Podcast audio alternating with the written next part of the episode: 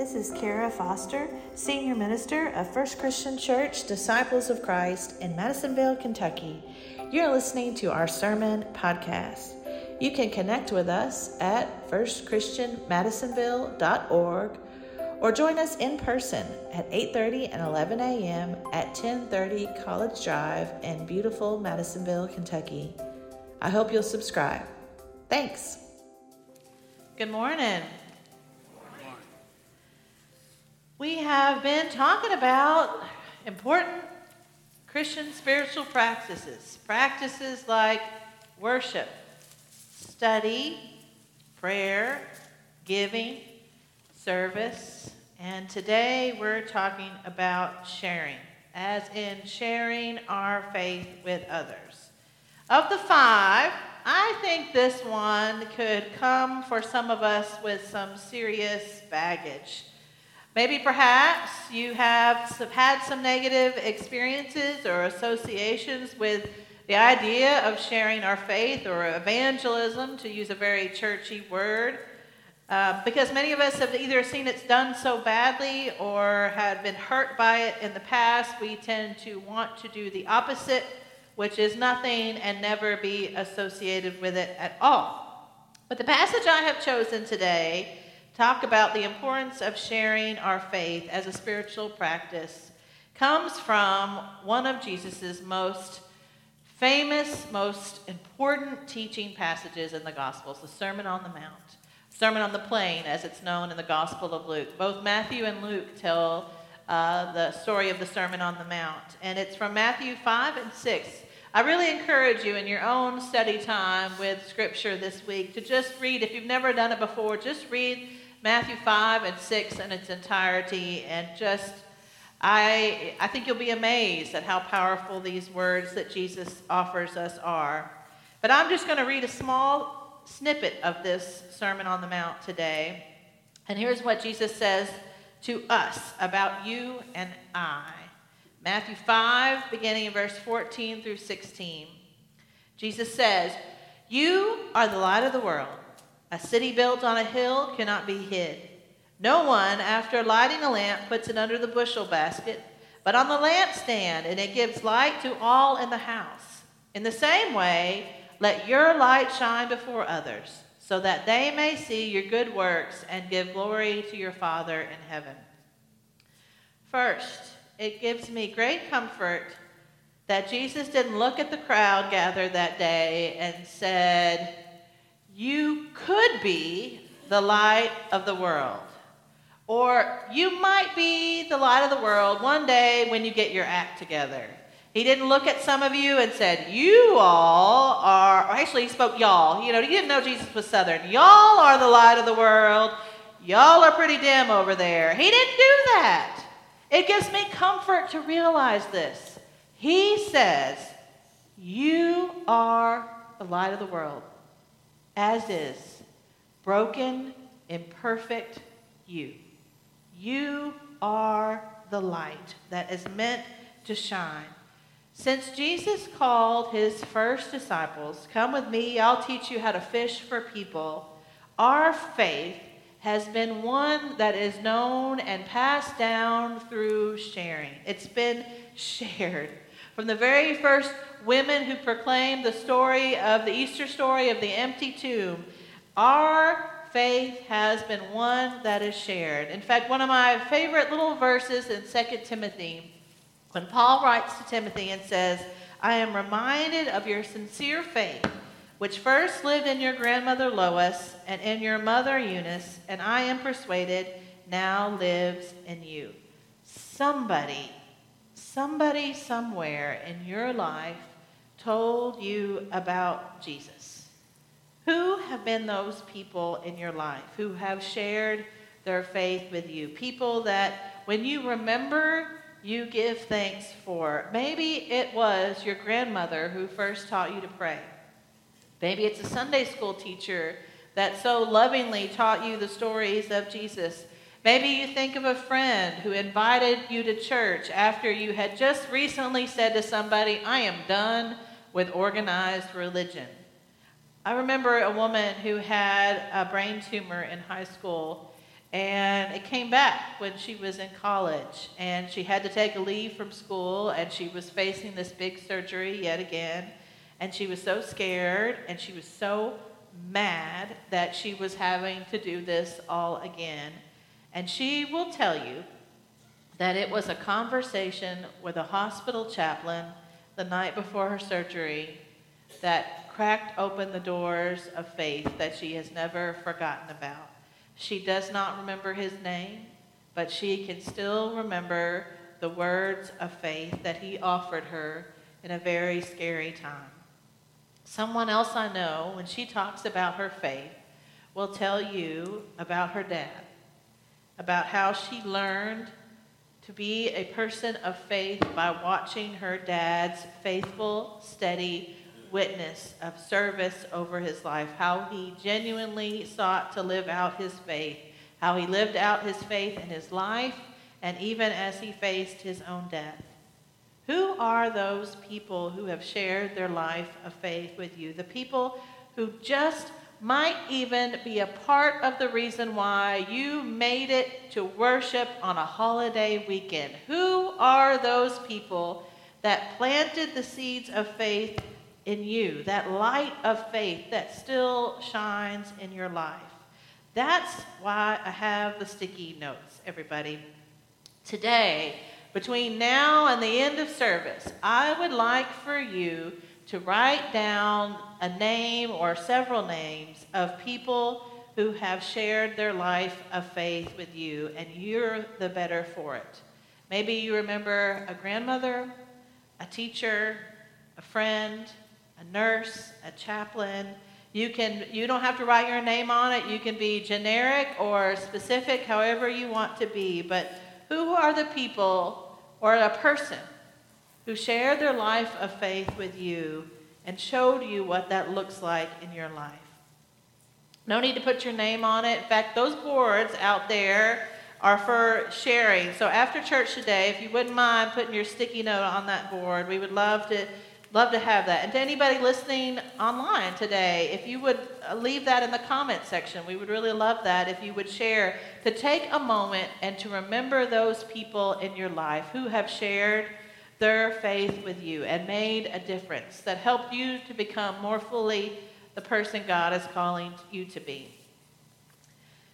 But you too are called to share your faith with other people. And I know this is probably the part where some of you begin to be a little squirmy in your seat because when you talk about sharing your faith, you begin to picture someone going door to door and saying, Have you found Jesus? Um, or maybe you think of a moment, maybe you've had a negative experience where someone's been very friendly and welcoming to you, and then all of a sudden they, they hand you their church, their church uh, brochure, and all that friendliness suddenly seems inauthentic or fake to you, and it just turns you off. Or, or maybe you've had um, experiences where someone has tried to really, frankly, scare the living daylights out of you, as if fear was the most important reason to believe in Jesus. I still remember a conversation I had with a youth who'd grown up in our church, and she was back home over Christmas break, and she just had this little honest little heart to heart with me, and she said that she was sometimes embarrassed by Christians, by Christianity. So much so that she is hesitant, she said, to sometimes claim herself as a Christian because she was afraid people would think negative things about her. I sort of sarcastically responded to her. I said, You mean when you tell people you're a Christian, you don't think people will assume you are a loving and compassionate person? And she said, No, quite the opposite of that. She was concerned. Maybe she couldn't have that name, Christianity, anymore. She was afraid what people might think of her. And if you've had negative experience in the past with people trying to share their faith with you, first of all, me too. Me too. I got stories. But sometimes, I think those of us, and I'm speaking from my own experience here, who so desperately do not want to be perceived as one of those kinds of Christians, that we don't share our faith at all, ever. It's become like the polite thing. Don't talk about religion or politics at the dinner table. It's personal, it's private. I'm not going to talk about my faith. But sharing is important. First, it's how our faith has always been shared, passed down from generation to generation. Go out and make disciples, Jesus said. But there's another reason that I think sharing is important too. You know, we have a new ministry that is hopefully taking shape here. And maybe you heard about it in the weekly email or the newsletter. But we're hoping to begin a monthly gathering for families facing addiction. This is for anyone who loves someone who has struggled with the grip of an addiction, drugs or alcohol, really anything. First of all, I am quite confident that every single family in this room has been impacted by addictions in some way. And as you already know, the person who is struggling with addiction, um, it doesn't just impact them, it impacts the whole family mothers, fathers, brothers, sisters, kids, everybody, how to support them, how to love them, how to encourage them. And our hope for this group isn't that we're going to get together experts and resources, but I hope there's some of that.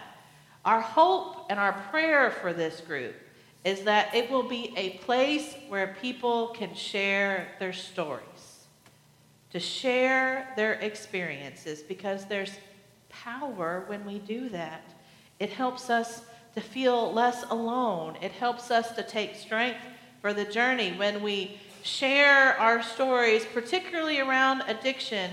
I think in some small ways it helps to take down that giant wall of stigma and shame and blame that should be no more. You know, I've seen this happen as being a part of a grief group that we've done here. When you hear someone share their experiences and you start to see some heads nod around the room where someone else says, that feeling of me too. I remember that feeling. I was angry. I was lost.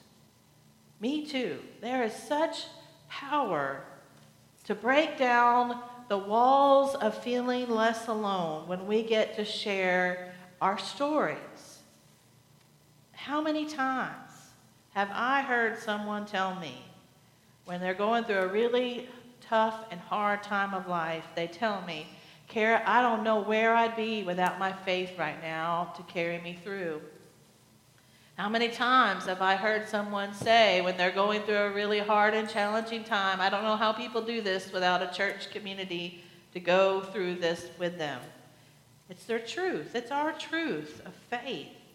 And when we speak and share honestly about how our faith has shaped our lives, it has power to impact us in ways we don't even know sometimes. You know, someone newish here once told me that they didn't realize that there was a church like First Christian Church, Disciples of Christ, in Madisonville, and their one regret in life, well, they probably have other regrets, but one thing they regretted is that they didn't get here sooner. And here's the thing I think for a long time, we might have been the best kept secret in town. I mean, I know I'm biased. I am very much biased standing up here saying that, but that's how I see it. I happen to think for a while we might have been the best kept secret in town. People didn't know about us. But every time you share the story of what's happening in the life of this church and what God is doing here, either online or in real life, face to face, every time you share about that, Every time you have said yes to making a difference in a young person's life to impact their own journey of faith, whether that is teaching Sunday school, going on a youth trip, leading vacation Bible school or logos and worship and wonder and on and on, every time you have said yes to trying to help nurture a young person's faith, every time you have prayed for somebody or prayed with somebody, every time you tell somebody that you are a more loving, more caring, more compassionate, more forgiving, more giving person because of your faith in Jesus Christ. Every time you tell the truth of your faith, the good and the bad and the ugly of it, not just the pretty parts. Who knows the difference it might make in someone else's life? You just might help someone crack open the door of faith that they thought they had shut a long, long time ago. We aren't meant to be the best kept secret in town. Jesus has told us who we are to be. We are the light of the world. We are like a city on a hill that shines the light of Christ. We are like a lamp in a room that helps others to make their way by. Jesus says, You are the light of the world. Not one day, not someday, not the better you or your good intentioned you. You, right now, are the light of Christ, a light meant to shine for all to see. And who knows? Who knows, church? Maybe someday someone will be writing down your name with gratitude for how you shared your faith with them. Let's pray. Gracious and holy God, we thank you for these names of people we have written down today for the light their faith has been to us, for the light their faith has to help us make our way by.